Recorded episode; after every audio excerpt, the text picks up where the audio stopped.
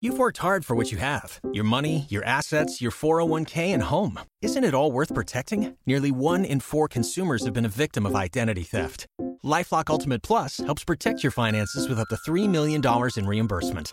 LifeLock alerts you to identity threats you might miss, and if your identity is stolen, your dedicated U.S.-based restoration specialist will work to fix it. Let LifeLock help protect what you've worked so hard for. Save 25% off your first year on LifeLock Ultimate Plus at lifeLock.com/slash-aware. Terms apply.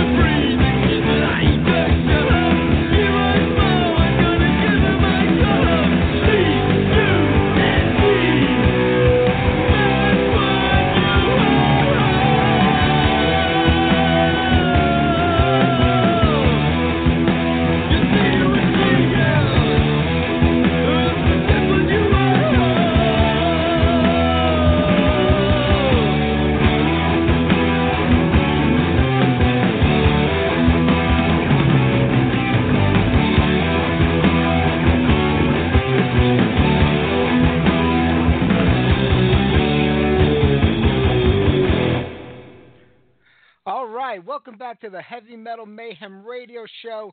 It is the last Sunday of February 2018. Next week we move on into March. The year is already flying by faster than I would like, and it seems like as we get older, that just seems to happen to all of us in life. But hey, listen, we got a great way to close out the month of February. Our good friend Bryan Holland from Reverence, he's on tonight's show. We'll be talking to Bryan a little over an hour. First up tonight, Al Ravage and the Duke from Iron Will will be calling in in about a half hour. We'll get on as much music as we can tonight in between. And uh, I think we have a few new things uh, on the playlist tonight. I have to go through and see. Uh, I haven't really checked myself to be honest, which I put all this together earlier on in the week, but whatever it is, it's always a lot of classic 80s metal here, like always. All right, right there, Mercyful Fate, Nuns having no fun. Still waiting on that Fate reunion. it should happen one day. I hope sooner than later. But the King is working on a DVD from his kind of reunion tour from a few years back that's going to come out, as well as new music for a new album, which I believe we might get sometime by the end of this year. But it's the Mercyful Fate one I'm waiting for. Get that original lineup back together while everybody is alive and healthy, and let's hit the road. I know it'll be a blockbuster. Is it going to sell at Madison Square Garden? No. But it'll definitely hit some of the bigger clubs and maybe some of the smaller, like, you know, type of arena places. It would be pretty cool to see them again. All right, let's keep the music flowing here. How about some Black Lace? I miss Marianne. I wish she would get back into music. We had her on the show. We know that she can't these days, but I do miss her singing. Here's On the Attack.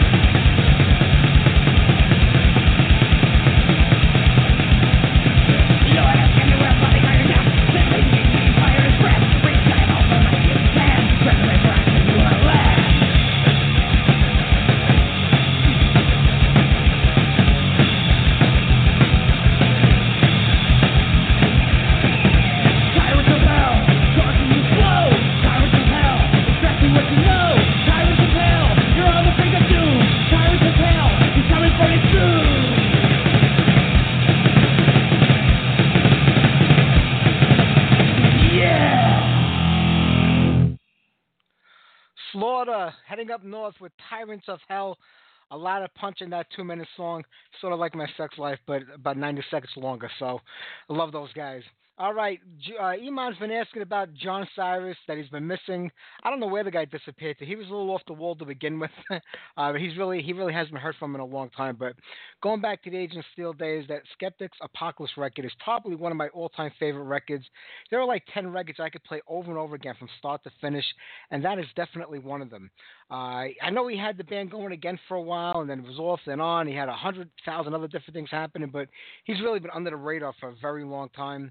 So when our good friend Steve Gaines calls in in a few weeks, maybe he'll have some info on him. We'll uh, have to ask him when he's on the show. Uh, but right now, 144,000 gone, and I definitely think John is one of them.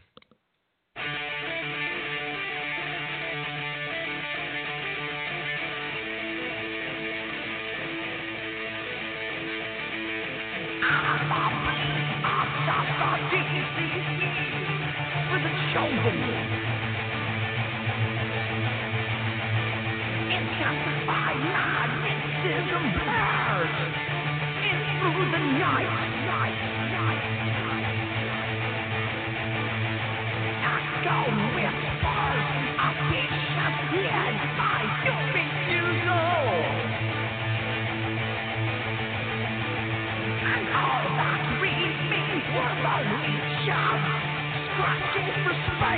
fight.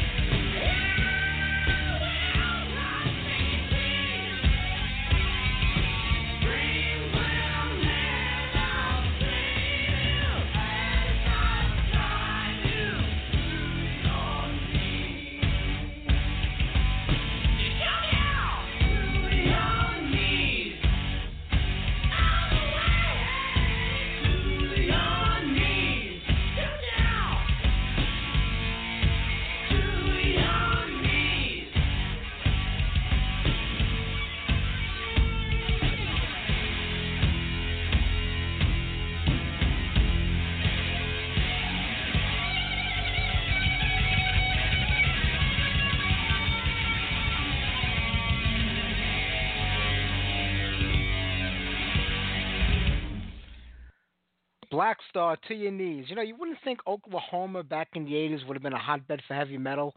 And I'm sure if you spoke to a lot of the bands that would probably agree, but quite a few great bands came out of that area. Uh, Black Star, as far as I know, they didn't have any recorded material on record. There were a few demos. Uh, that one song appeared on, I believe, the Iron Tyrants compilation that came out around 84. But other than that, there was really nothing recorded by the guys that I know of. There are some demos floating around out there. Even I don't have them. Uh, I have to start looking for them and try to get them. But I'm going to try to reach out to a member of the band and I see if I can get them on the show. All right, in about 10 minutes or so, we'll be talking to the guys from Iron Will. Uh, Friday night, I went to Manhattan. I saw my first show of 2018.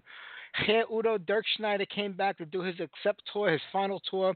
I interviewed Udo before the show. Uh, we'll get that on next week because we had a whole bunch of live guests on tonight. So we'll save that interview for next Sunday he put on an amazing show. I got to tell you, he sounded just as good as he did back in the 80s.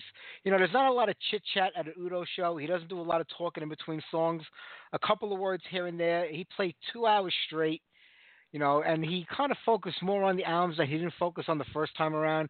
He hit up all the big records and, and songs. This time, he focused on a lot of other stuff. I mean, the encore was basically all the stuff from Balls to the Wall, the big hits from Balls to the Walls and Restless and Wild.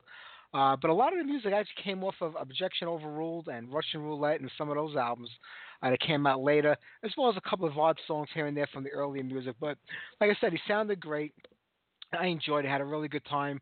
Uh, the, one of the bands that opened up Elm Park, uh, I never heard of them before. I mean, I heard of the name, but I really never heard of them, the music. I never gave them a chance. Young band from Australia. They looked and sounded great. Uh, another band I'm going to look into and uh, start playing some music for on this show. You know, one thing about Udo, I mean, hearing him do, you know, I've seen Accept with uh, Mark on vocals uh, probably three times already since they've gotten back together with Mark singing with them.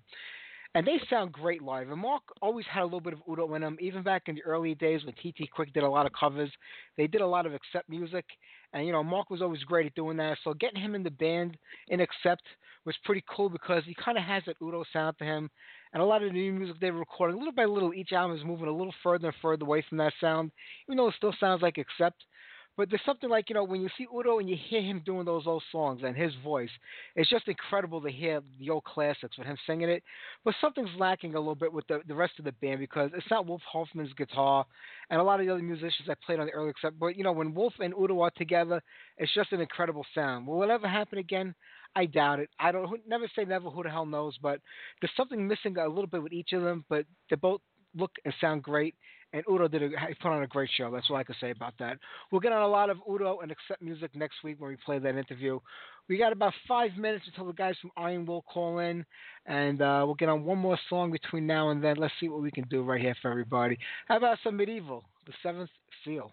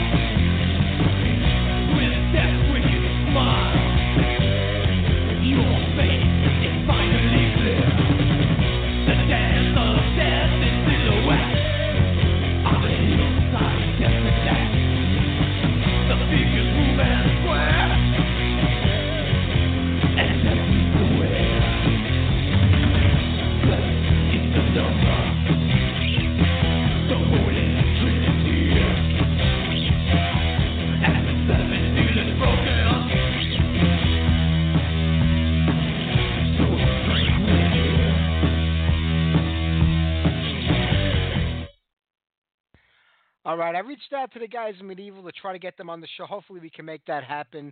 You know, it goes two ways when you kind of uh, dig up old bands from the past who really haven't been active or done anything in a long time.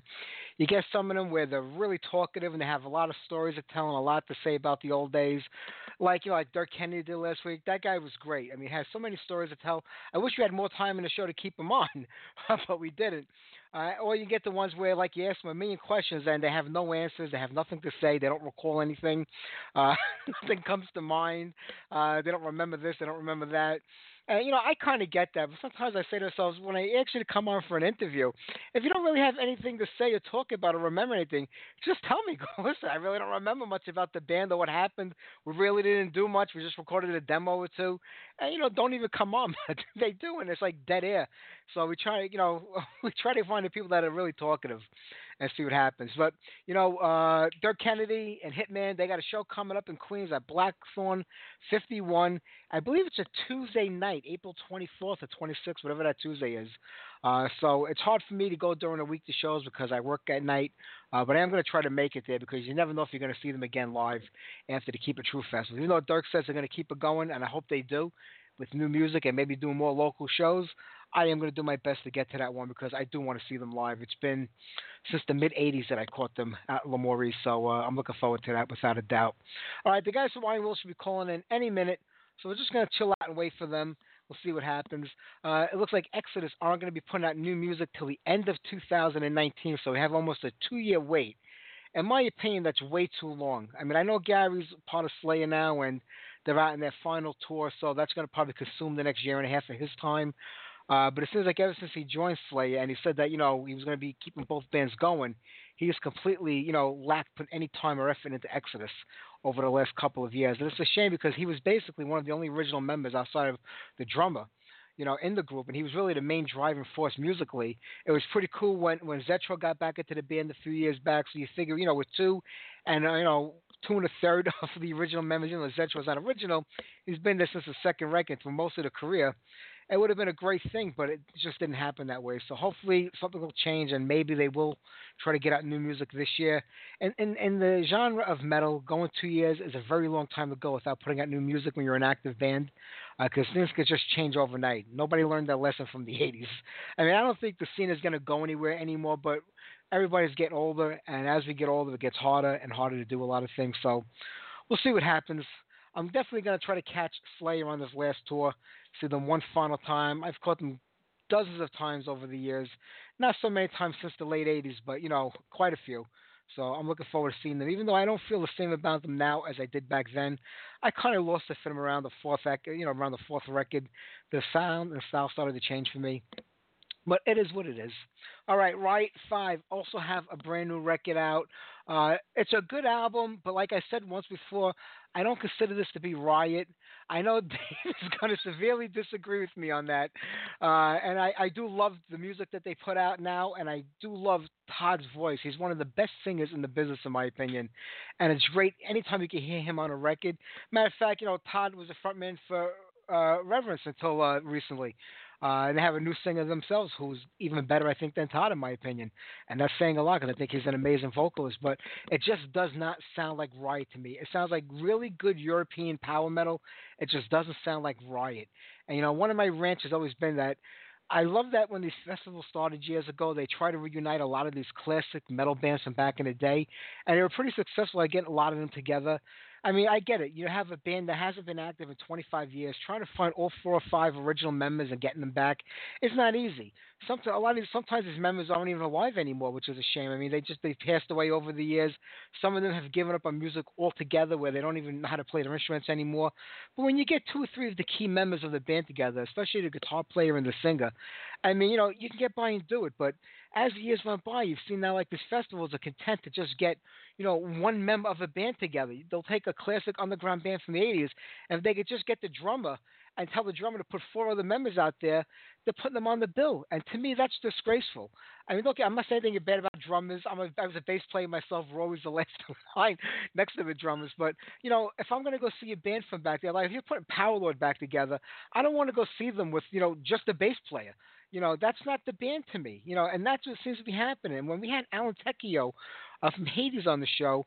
He was talking about that. How I don't remember what festival uh, wanted him on. Well, they really wanted Hades on there, and then I guess things fell apart with him and Dan Lorenzo. Like, well, we don't need the rest of the band. We just need you to come here, and you could do like a best of set or a mix of other stuff. And that's what's kind of killing it to me. I love that Hitman got that classic lineup back together. One member passed away. Nothing you could do about that. Siren got most of the members back together that are still active, and they're going over there to play.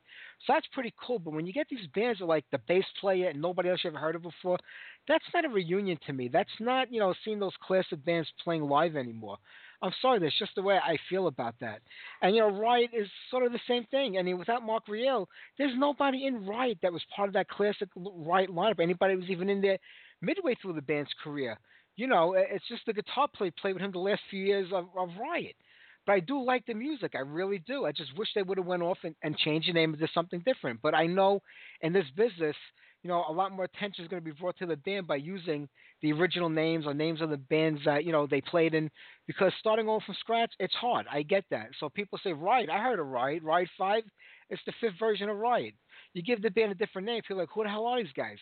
So I, I do get it, but I don't like it. And I, like I said before, I know Dave is going to disagree with me and be upset because he's a big Riot fan and, and a Todd Michael Hall fan, and, and so am I. I just wish they would have gave it a different name. Uh, you know what? I, may, I, wasn't going to play any music because I was waiting for the guys from Iron Will to call in, uh, but it looks like they're running a little late if they even call in at all. So uh, let's jump into something uh, new by Riot. I think I have one song lined up by them, if if I even have that. I don't even know if I put it on or not today. Uh, you want to know something? I didn't even upload it. I thought I did, but it looks like I didn't. So that's going to have to wait till next week, I guess, anyway. So all that talking, and we don't even have a song to play by them. All right, we'll do that next week. I apologize. I thought I might have had something here. All right, let's jump into the rods. The next next thing, let them eat metal.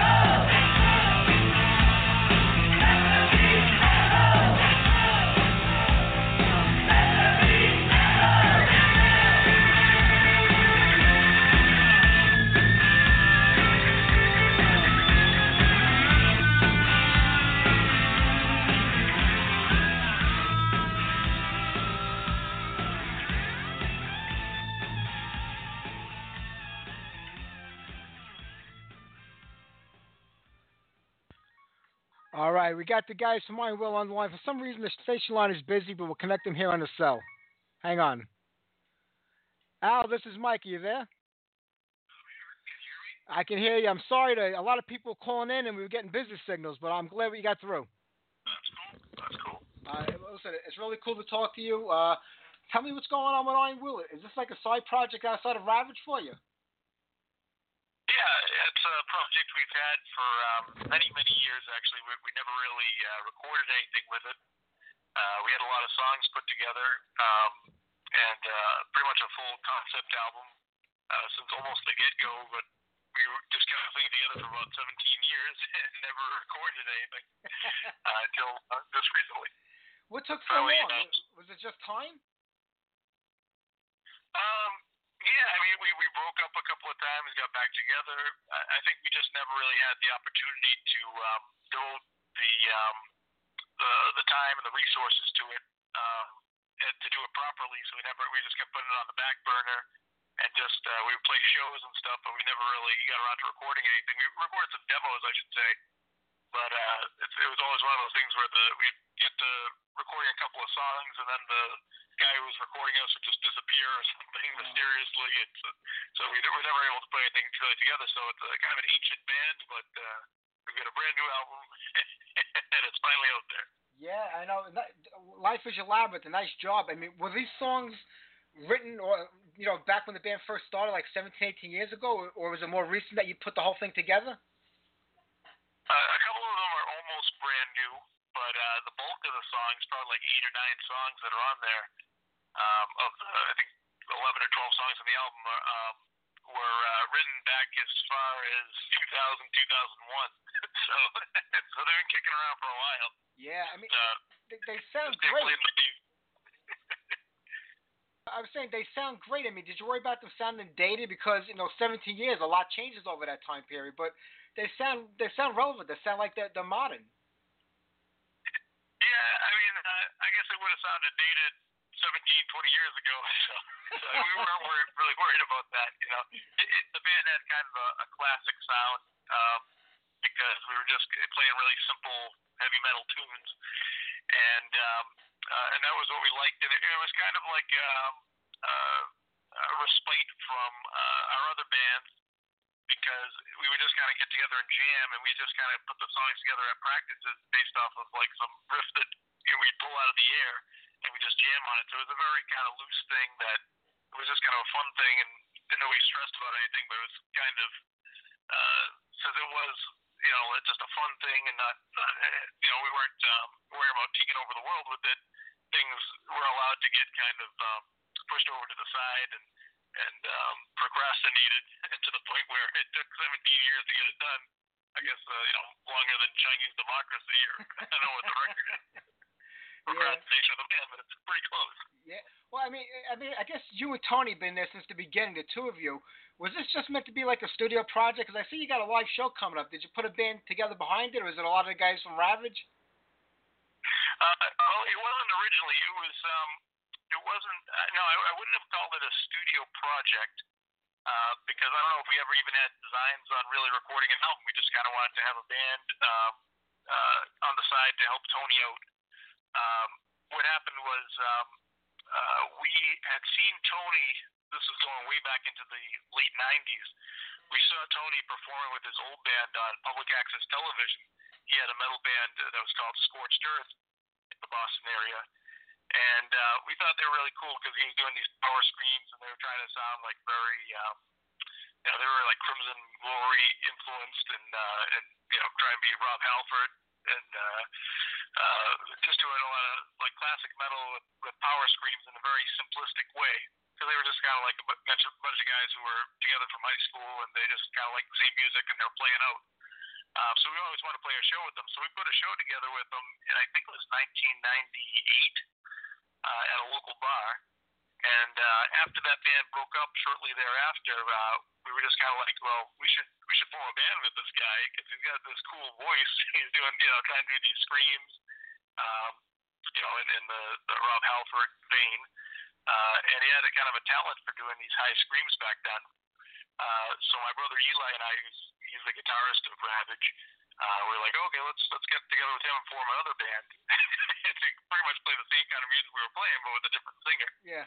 Uh, I I was um, always one who wanted to play drums, so I picked up the drums, uh, which I've been you know playing off and on for a long time, and um, we just started jamming. And uh, uh, as far as bass players go, we were using a local bass player, Rich Birdie, who was in out of Ravage. Uh, and then when he moved to Florida a few years back, um, uh, Nick, the guitar, the other guitarist for Ravage, started playing bass. So it, it is kind of like Ravage backing Tony at this point. Yeah. It just kind of get together that way. You prefer sitting behind the drum set instead of being out front on the mic? Um, yeah, I mean, it's it's cool. I mean, I think I always wanted to be a drummer. I started out playing drums when I was a kid, um, and I, I think I always wanted to be the drummer of Ravage. I just we could never find a singer. When when we started out, I was actually playing drums and singing at the same time, Yeah. uh, which wasn't working out the best because I could only play like the simplest beats as I was singing along. Yeah. So we played some very very simple stuff back then, and then um, uh, I wanted to pick it up again, and, and so it's it's it's cool. It's it's a different different vibe where I can just kind of sit back and just you know your only worry is remember, remembering the songs because people aren't even necessarily paying attention to you back there. You're not doing anything crazy, but um, it's it's fun. It's a good time. Yeah. It makes you appreciate somebody like Dan Beehler from Exciter, the way he plays and sings at the same time. It's, it's especially when you're a drummer and a singer. You know how difficult that could be. Oh yeah, those, those guys are really good at it. I, I, I can't even I can't even imagine Yeah. how, they, how they do it. It's incredible. Uh, but now, what's going on with Ravage? I mean, I know you had a Return of the Spectral Rider out uh, last year. You know, kind of take off on the Spectral Rider record, a redone of it. But it's been since uh, I think 2009 since the end of Tomorrow came out. Any new music planned uh, for that band? Yeah, we, we actually we've got a bunch of music uh, together. Right now we're kind of on a um, like a two month, two three month um, break uh, because uh, Eli, the guitarist, is actually recording uh, the our drummer's other band, which is um, CX. They're kind of a um, traditional metal, um, thrash, speed metal thing. Um, so he's uh, he's recording them. So once they're done recording their new album, uh, we're gonna get back together and start learning the the new material, hopefully for another recording. And then shortly after that, uh, we're actually supposed to be heading to Europe this summer. So we're supposed to do a tour with uh, CX and also uh, the thrash band Lich King, which will culminate with uh, the Headbangers Open Air Festival, which we're playing at the uh, end of July, I believe. So we're actually getting playing some shows, and then um, we are also doing um, a one-off show up in um, Chicago uh, at the Legions of Metal Festival with uh, TKO and Bitch and a bunch of other bands. Awesome bands playing that. Uh, so we're going to be playing some shows. We just on the recording front, we're probably not going to be able to get recording till the end of the year. Ah, I mean, you know, the festivals are a cool thing because you get to play in front of nice sized audiences. How do you feel about the ones here in the U.S.? Like Legions of Metal, it looks like it's getting better and better. Last year was kind of the first one. It came out of another festival. Uh, you know, is, is, are the, the crowd's just as good here in the U.S. as they're over in Europe when you go to a festival? Yeah, I mean those those festivals they put together in that area are really cool. Uh, we actually had the opportunity to play. Um, we played the Ragnarokkr before it was Legions of Metal. Or it's not really the same. It's in the same venue, but it's not really the same promoters. Yeah. Um, uh, with Iron Will actually. Um, and and before that, we played the Warriors of Metal festivals with both Iron Will and Ravage when they were um, uh, taking place in Ohio. Those were pretty cool. Um, those are a little uh, a little looser as far as the organization went, but uh, some cool bands played. I mean, we played with Manilla Road and uh, Helstar, and th- those are awesome shows. It just they weren't that well uh, attended because they were in the middle of middle of nowhere in a field. True. Um, but uh, yeah, the, the uh, Ragnarok Fest was really well put together, and that was in a uh, you know a good venue for that kind of festival. And I think the of Metal should be good too. I, I agree. I mean, do you see things getting better here in the U.S.? I mean, you know, everybody's focused on Europe because it is a it is a more strong and a consolidated scene over there. But you know, I mean, most of us live here in the U.S., so this is where we're going to be playing most of the time. Do you see things getting better? Yeah, I think overall um, things have gotten a lot better as far as you know traditional metal and, and thrash go. I mean, there, there is actually a scene where, where, where there wasn't a scene, you know, 15, uh, 17 years ago. Um, so, or even even 10 years ago. I mean, um, as far as the, the, the traditional metal scene goes in, in America, you can put on a festival like that and um, and pretty much be at the same level as probably the low level festivals in Europe. You know, we're not we haven't got the the big Wacken festival, but um, we've got you know uh, we're able to attract some you know some cool bands, um, older bands, and and get a, a full club crowd to see those underground bands. So you know what more do you want? It's pretty cool. Yeah, that's true. I mean, I think we turned a point now with the scene where you know it's it's never going to fall apart or decline like it did in the late '80s, early '90s. It's just going to ride a steady course until I guess most of us drop dead. Yeah, I mean, I, I, don't- I don't know um, how bands like uh, like Visigoth or, or you know the the smaller bands that are actually doing touring, uh, how they're doing on their headlining gig. Um, I know that um, Night Demon is playing uh, a lot of headlining shows. They seem like they're doing pretty well in small clubs. Um, so I guess that's the true test of that kind of scene. Because when we tried it back in 2009, there was no scene out there for us. Uh, you know, uh, we were playing empty empty clubs around the country. But um, uh, as far as those festivals go, you know, that's a start, and um, and I think it's just it's encouraging to see a lot of bands springing up. I think when we were playing out, um, you know, even like seven to ten years ago, there just weren't that many bands of that ilk that were playing. Uh, but just within the last probably five years, a lot of speed metal and, and traditional metal bands have kind of sprung up, and, there, and there's uh, at least um, bands playing the music, and then we'll see how uh, if, if people are going to go out to the shows. But um, there's plenty of new music to be found out there. Yeah, there's a lot of good stuff. Finding it today is getting to be the hard part because every time you turn around, a new band is popping up somewhere, and some of them are serious and they've got something going on. Other ones are just a bunch of kids throwing stuff up on the internet and disappearing. So it's kind of hard to find know, what you're looking for. But when you do, there is a lot of good music out there today.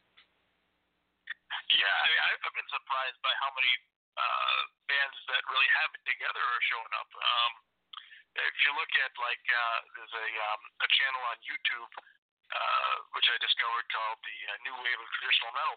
There's like a new uh, you know fully put together band that just shows up every every two days on that. It seems like from Sweden or or even from the United States. There are all kinds of bands that are showing up. Um, uh, so and, and they you know they've got uh, you know com- completely uh, classic looking uh, cover art and good production and everything. So they're light years beyond what we were doing when we were starting out playing basement tapes, you know, 20 years ago. So That's true. And now I'm gonna have to cut you loose in a few minutes. I got another guest lined up. I know we got a late start today because you probably couldn't get through. The line's been busy for some reason. I'm sorry about that. But what do you have coming up with Iron Will? And I know you've got a show coming up real soon. And more importantly, where can people go to buy, you know, this album? Is it on CD or is it just digital? yeah, a lot of people don't realize that the uh, the album is available on CD, and um, uh, it's available right now uh, in the U.S. It's available through the band. If you go to our Facebook page, which is uh, facebook.com/slash The Iron Will, if you just send us a message, you can buy it through us. Um, or uh, CD Baby is the um, CDBaby.com is the um, distributor for the U.S. And we're uh, some uh, European distros should be carrying the, the actual physical CDs pretty soon. Um, we're basically in the process of mailing those out to them. So within the next few weeks, you should be able to get uh, the physical copies um, through mail orders and stuff. Uh, but you can download the um, uh, you know the digital version if you need some immediate gratification through iTunes or Amazon. It's out there everywhere digitally right now. Uh, that's good news, Al. Good to hear that. And what do you got? Where's your show at? Where's the show you're playing coming up at?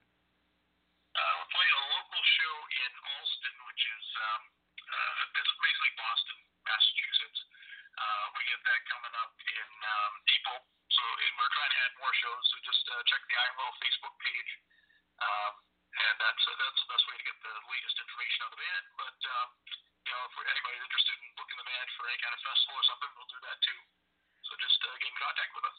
That sounds great. I'm going to put the link up on our site so people can find you guys and buy this great record. Al, it was great talking to you again. I hope we get to see you guys live one day. Yeah, hopefully we'll get uh, you know maybe some uh, East Coast shows or something, or a festival. We can get into like Defenders of the Old or something. Hey, that'll be fantastic. I hope that happens.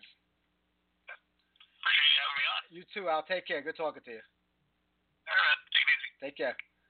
All right, Al Ravage. We got a late start for some reason. They were trying to call into the station, and it was just not working tonight. I don't know why. We're getting a lot of busy signals here, but let's get on some music right now. How about we do a little Matthias Steel, Hellfire and Brimstone?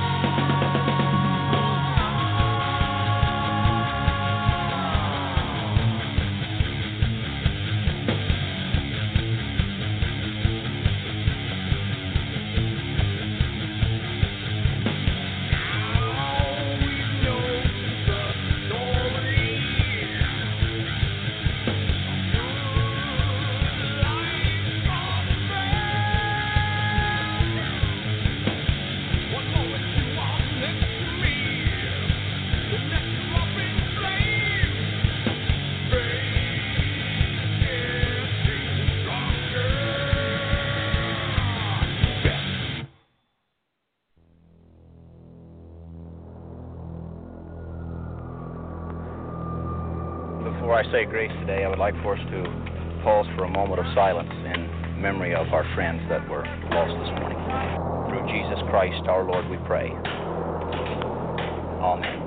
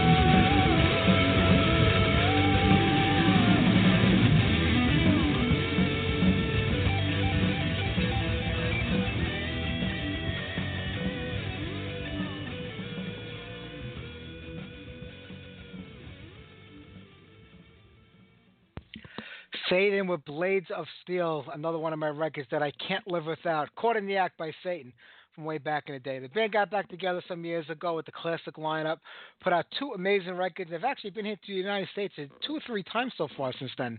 Love those guys. Looking forward to seeing them again. All right, let's jump into some brand new reverence right now, and then we will be talking to Bryan right after that in about a minute or two. Just play a quick one right now. Here's uh, Final Flight.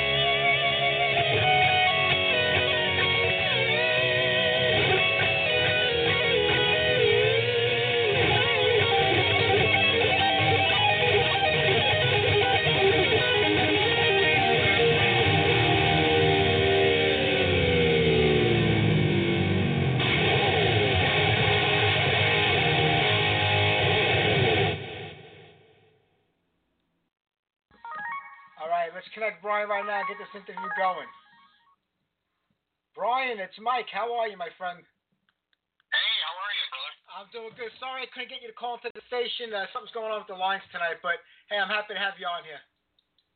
Yeah, I'm glad to be here. Thanks for having me. Uh, it's always fun. It's been a couple of years since we've spoken. You know, a lot's gone on with the band in that in that time period over there, so we're gonna have to do a lot of catching up today. Yeah, it's been a while for sure. Absolutely. Well, more importantly, how's Phoebe doing? Doing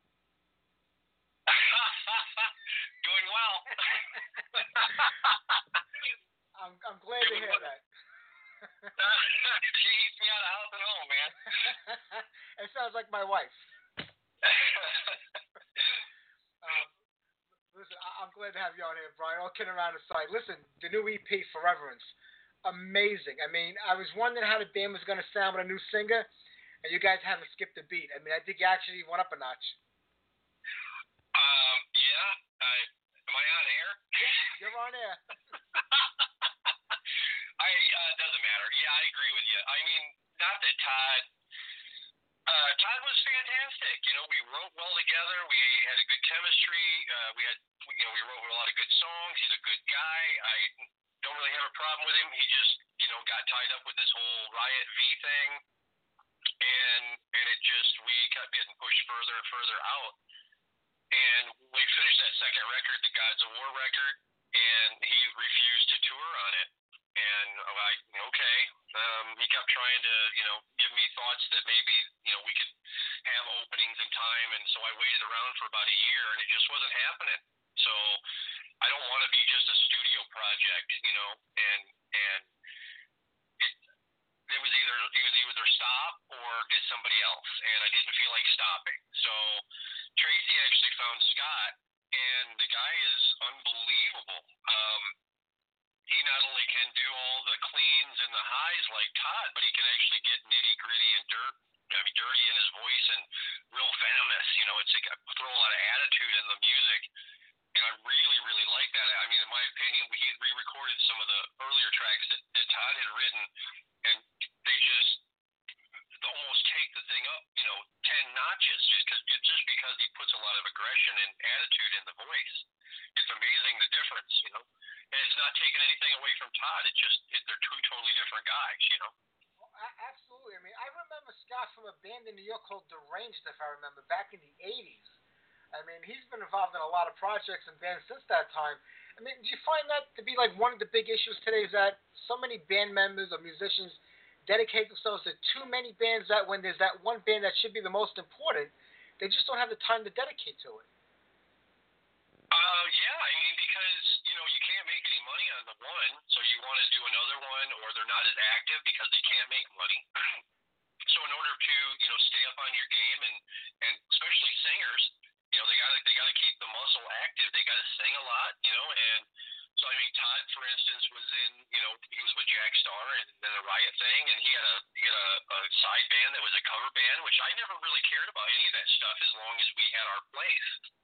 And and Scott does the same thing. He's got an Iron Maiden band and he's got some other projects and he's done some guesting on some other albums and it's all good. You know, but I know where Scott's loyalty is and it seemed like it wasn't quite the same with Todd after the first record. And you know, yeah. that's just how it is, you know. And so we've moved on and uh, you know, obviously released a new EP with brand new songs with Scott. And I couldn't be happier, man. I mean, I think the band sounds fantastic. Absolutely. I mean, it, it holds on to the older stuff, but yet it's moving the band also in a different direction and a really good one. And, and, I know Pete passed away about a year or so ago, so you know you got a new guitar player in the band also, and that was a shame. Yeah, yeah. I mean, it, it, honestly, it was a real blow. Public that he, you know, I we tried to keep it quiet for the family's sake, but the family's come out and, and made it publicly known he was he was taking some drugs, and uh, we had no clue. I I don't I didn't see him, but every you know so many months when we get together and record, excuse me, and write. Um, so I wasn't with him, uh, you know, day in and day out, or even once a week. Uh, he, he lives seven hours away from me. I'm in Southwest Michigan. He's in Pittsburgh. So, know, he didn't he didn't uh, divulge that information to us, and, and we we weren't those kinds of people to be able to even recognize signs. Otherwise, I would have helped the man get some help. But you know, it, it was a tremendous loss in the fact that I lost my friend. I lost, you know, a guy that I, I co-wrote from the beginning, and and then the thought of you know trying to get somebody to replace a guy cause, like him because he was such a stellar guitar player.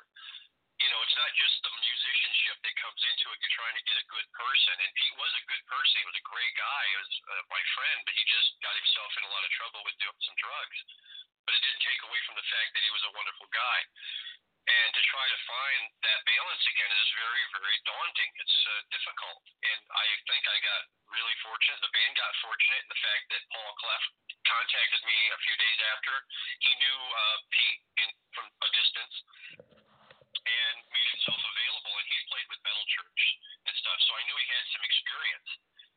And and he, you know, he's not Pete, but you can't expect him to be Pete. You can't expect anybody coming in. You can't expect Scott to be Todd. You just, you know, you hope that they nail the parts as best they can. And, and Paul does an admirable job. He does a fantastic job uh, in his own right, in his own way. And and that's all we can do is just try to keep true to the music the best we can. But these are some fantastic guys that have come in recently over the past, I don't know, year and a half. I agree. I mean, when you're looking for new members and trying to keep it keep it going, I mean, what's more important? Is it more important that you you look for somebody with the right chemistry, or you know somebody that says, you know what, I'm here, I'm all in, I'm ready to dedicate whatever we have to do, recording, touring, or do you try to find a combination of both, which could almost be impossible today? It is. It is. I mean, there's tons of guitar players. I mean, they, they, you can't throw a stick without hitting one. And but you know, you don't necessarily want just some guy that can shred and do scales and you know, uh, sweep picking. That's not what it's about. It's about okay, is this guy on the same level? Does he come from the same place? Does he cut from the same cloth? You know, does he has he had a recording experience? Has he had you know live experience? Does all those things come into play and then on top of it we got to have a good guy somebody i'm not going to sit here and argue with and and that that takes away from the morale of trying to do what we're trying to do uh you got to get level headed people and it's that's trying to find that combination is super hard you know and i've managed to strike you know strike uh gold with both pete and paul and then todd and then Scott. These are fantastic guys that are really they're in the game, they want to be on the team, and they're willing to do whatever they got to do to make the songs great. And, and it's really hard to find people like that. I'm very lucky. It's true. I mean, the new EP, Foreverance, I was going to say EP. It is an EP, but back in the 80s, six songs would have been considered an album for most bands. But today, it seems like bands have to put out records with 11 or 12 songs on there. I mean, this is just a this is just a great product. I mean, did you want to keep it kind of short?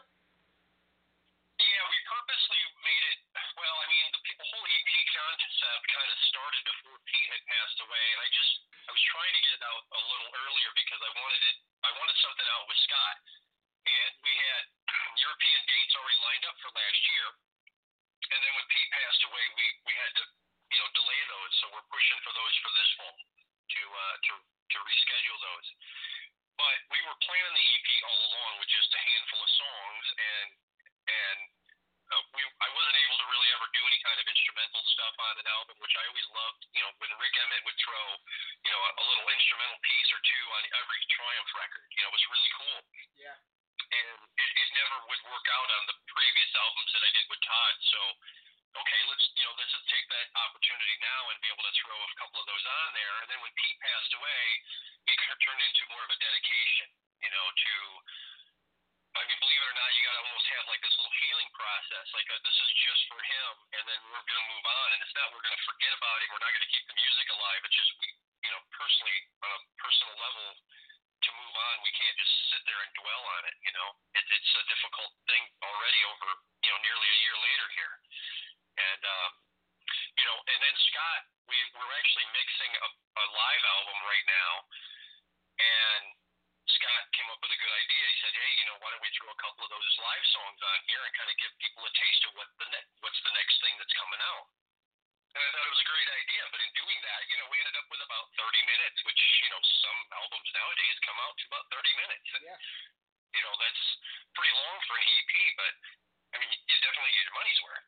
You know, I think for five or six dollars, you get 30 minutes worth of music. It's pretty good.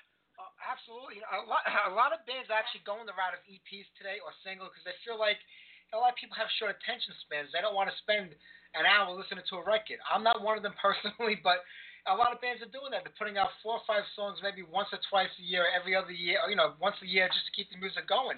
You find people today just don't have the dedication or the time to listen for an album straight through. I don't know if that's it or just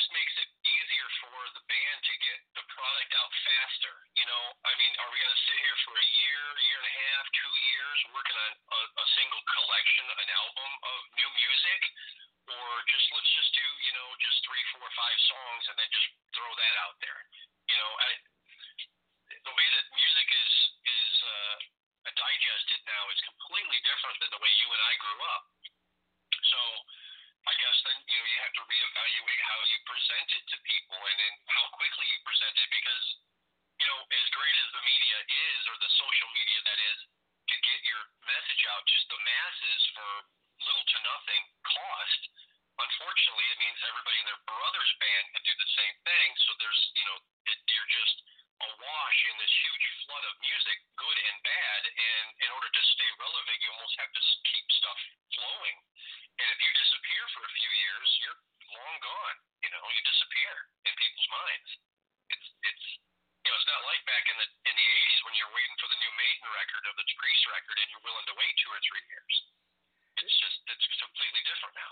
Uh, it's true. I mean, you, like I said, you go back to the 70s and the 80s. You know, you, they put out a record, tour for the next year, record, tour for the next year. It was like- it was a, a cycle. They I mean, Kiss would put out two records a year in the 70s. You, you know, I mean, That's true. that's just the way it was back then. But today it is different, and there is so much. And I mean, having the show, I'll get a hundred music submissions a week, and most of them are, are one-man bands, one guy in the studio recording everything on his own. And to me, like, I don't really want to dedicate my time or get involved in that. I'd rather spend it with the bands that are looking to go somewhere and make something and, and actually play and perform. To me, that's what it's all about. Yeah. Yeah. Well, I mean, you're you're you're doing what your whatever your heart and mind tell you to do, but yeah, I mean, it, it's so simple to do recording now. I mean, the first record we did, we did it in a real studio, and I ended up throwing away probably 80% of the tracks because they were junk. It just, you know, we ended, I ended up getting software and re- recording basically everything on my laptop. So, you know, everybody and their brother can do the same thing. I mean, varying quality. and finish and, and songs, but you know you're you're flooded the market with uh, all kinds of music. And you know, like you said, Kiss they were putting out multiple records in a year. Steely Dan one album every single year. I mean, it was just boom, boom, boom, boom, and and you know, obviously there's a lot of distractions nowadays with kids and their phones and their you know PlayStations and so on. So it's hard to stay relevant and stay out there without you know if you disappear for two years, it's you're two three years you're toast. Yeah, I was saying that earlier in the show. I was like, you know, bands waste so many years today to put out records, and you know, the scene just changes so quick. Tomorrow, some new fad will come around, and before you know it, something else is gone, and something else new is coming in, and, and you're lost in, in the midst. Yeah, yeah, you're right. You're absolutely right. We're lucky to. I mean, honestly, I started this band in 2010, so we're going into eight years on this band. I'm we're lucky we lasted this long. In reality, if you look at the lifespan of bands, you know, we've been around a long time, I guess. True. I, I- I mean, is, is it really that hard to try to keep this thing going? I mean, have you ever thought about just throwing in the towel, say, you know what, I've had it. I, I can't record another song. I can't go through a band change again. Has it ever gotten to that point that you just say, you know what, this is what I do, and I'm going to keep it going for as long as I can, as long as I'm enjoying it? Um, yeah, well, I bet there's different levels of enjoyment, and I mean, to be honest with you, completely honest, yeah, I've been on the cliff many, many, many times, and my wonderful wife, who's you know basically runs the back end of the band, she's walked me off the cliff more times than I can count, and honestly, honestly, it had a lot to do with you know the the personnel at the time, with the situation with Todd, and and you know the dedication, and then uh, you know Pete, Pete was a wonderful guy, but he had some personal quirks that were kind of irritating, and it just sometimes you do start questioning, geez, do I want to keep doing this? And oh my God, you know, I sit here writing all this stuff by myself, and I'm coming up with all the ideas, and I'm coming up with the artwork ideas, and uh, I I mean, it's it does get you know a daunt, to be a daunting task. So to be honest, I mean, as hard as it was going through some of that stuff, especially over the past, you know, two to three years, once we got Scott in and he was full on board, and even with the loss of Pete, you know, having Paul step right in and dedicate himself to learning the material, like, you wouldn't believe the amount of weight that it's taken off of me and, and pressure, and it's actually a joy. You know, where I'm not saying it wasn't fun and we didn't have good times, but there was probably a lot more difficult times back with the other guys. I'll just be honest. It's the truth. Yeah. And, you know, being in a band, that's the whole point of being in a band is, you know, every no matter who starts it, is everybody contributing, everybody helping out, everybody mixing and melding their ideas together to come up with the sound and the formula for a band. If you wanted it to be just you, you would have called it, you know, the Bryan Holland Project, just wrote everything on your own and recorded on your own. Right, right. Well, know, you know, which a fair amount of that ends up happening anyways. But you know, you do want to bring in the other guys. I mean, you want it to be a, a team situation as best as you can.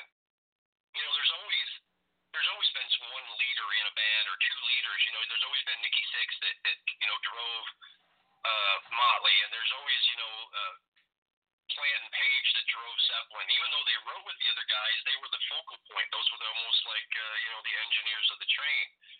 And to some degree, you can get too many cooks in the kitchen. I'm using a lot of cliches here, but it's it's truth. And it's not that they don't, or, and that I don't take in other consideration from the other guys. We definitely like that. You know, who's to say all my stuff is fantastic? Here, let's get these guys in here and get feedback and get their ideas thrown in you know, but it does get difficult when, you know, you've got five different guys trying to go, you know, in different directions and then you end up with nothing because no one can decide because there's no true leader. So, that's why that's why you have to have level-headed people that, that get along and aren't going to wear their feelings on their sleeve.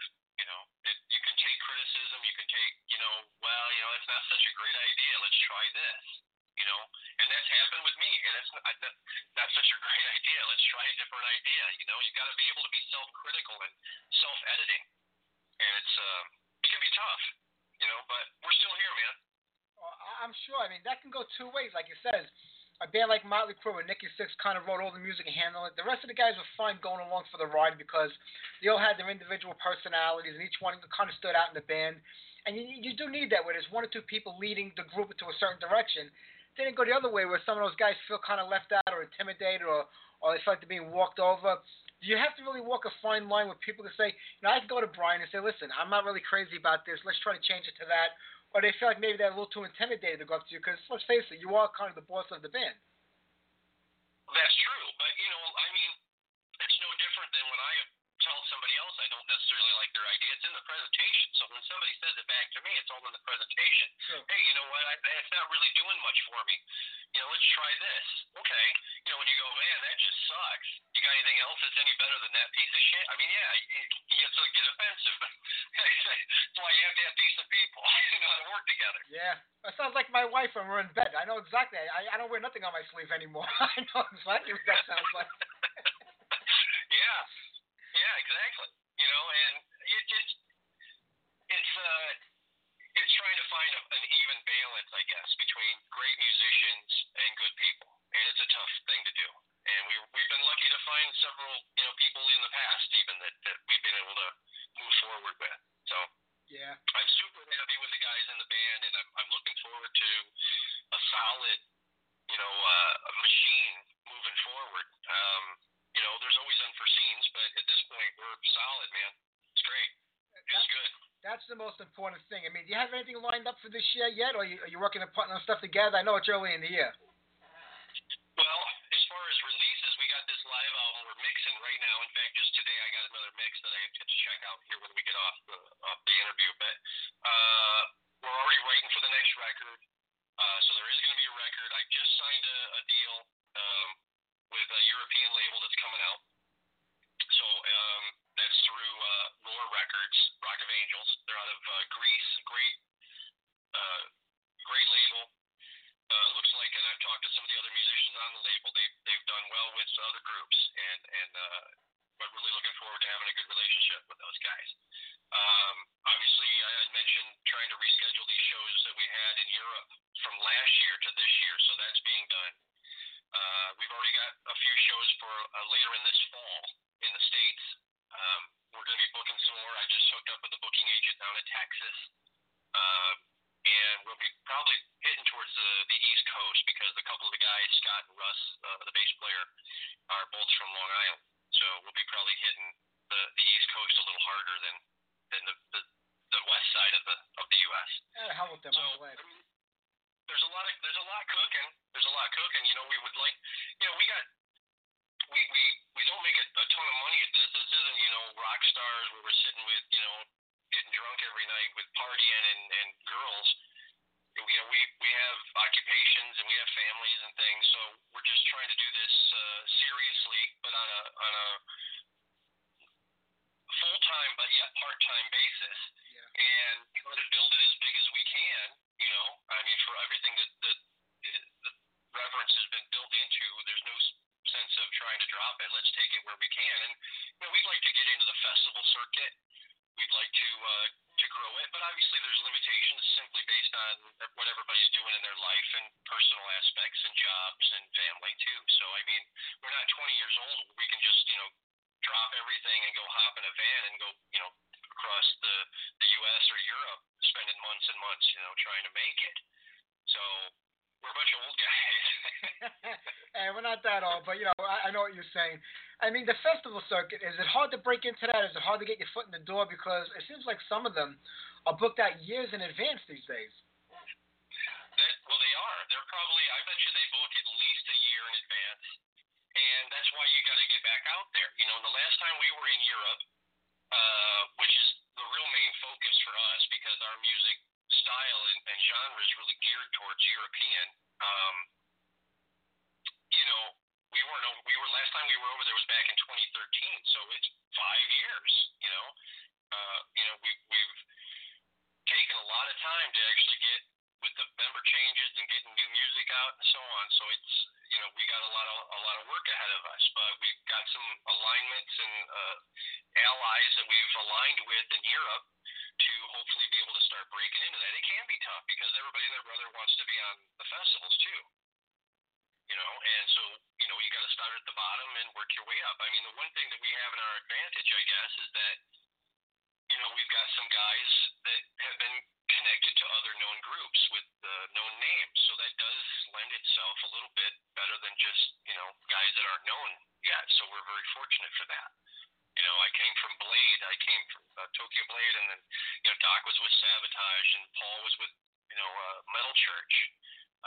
Scott sang with Inner Inner Strength and a couple other bands, Wind Wraith. I mean, they, they've actually made names for themselves to a point. Russ, our bass player, he was bass tech for Mark Mendoza from Twisted Sister. And he's the only guy that's ever played with the original lineup of Twisted Sister. He played with those guys filling in for Mark uh, at a big festival over in uh, Belgium a few years ago. So, you know, we've got we've got some name attachment, I guess, to the band, which really helps. Well, you know what? In my opinion, Reverence is a name upon itself. I've been a fan of your guys since the beginning. You know that, Bryan. I'll be with you till the end. Thanks, brother. I really appreciate. I know you have because you were there. you were there when stuff was going down, you know. But and it's been a long road, you know. And I I, I count you as a as a real friend of mine. We've uh, we haven't stayed in touch probably like we ought to, but you know, we can correct that. But I, I really appreciate the support that uh, you and others have given us throughout the years. It's been very uh, very much appreciated. I've got you back, and I'll be there supporting you guys till the end. But Bryan, I'm gonna let you go now because we got a few minutes left in the show, and I want to get on some more music off the EP. Uh, the live record. When do you think we're gonna see? Sometime by uh, mid-year, you think?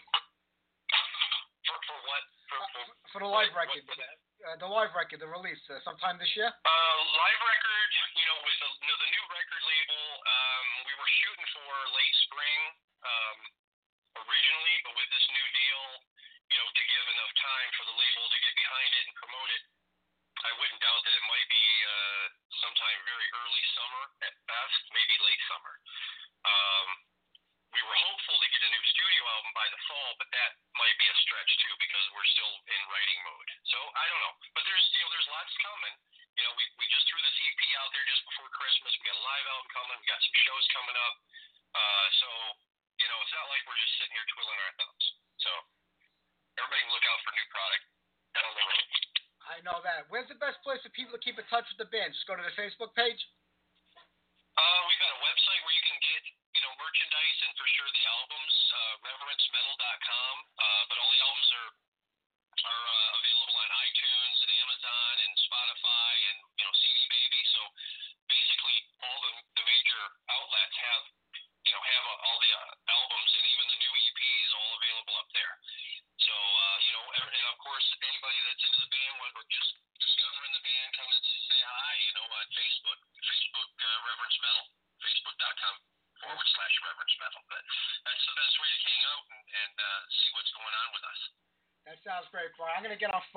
Right now. The best of luck with the band. So hi to your wife. People don't realize how hard she works behind the scenes, keeping things going for you guys. You know, so good job on this one, buddy. I appreciate it, man. Thank you. Take care. Have a good night. You too, Bryan. Take care, buddy. Bye. Bryan Holland from Reverence, great guy, killer band. Here's Fire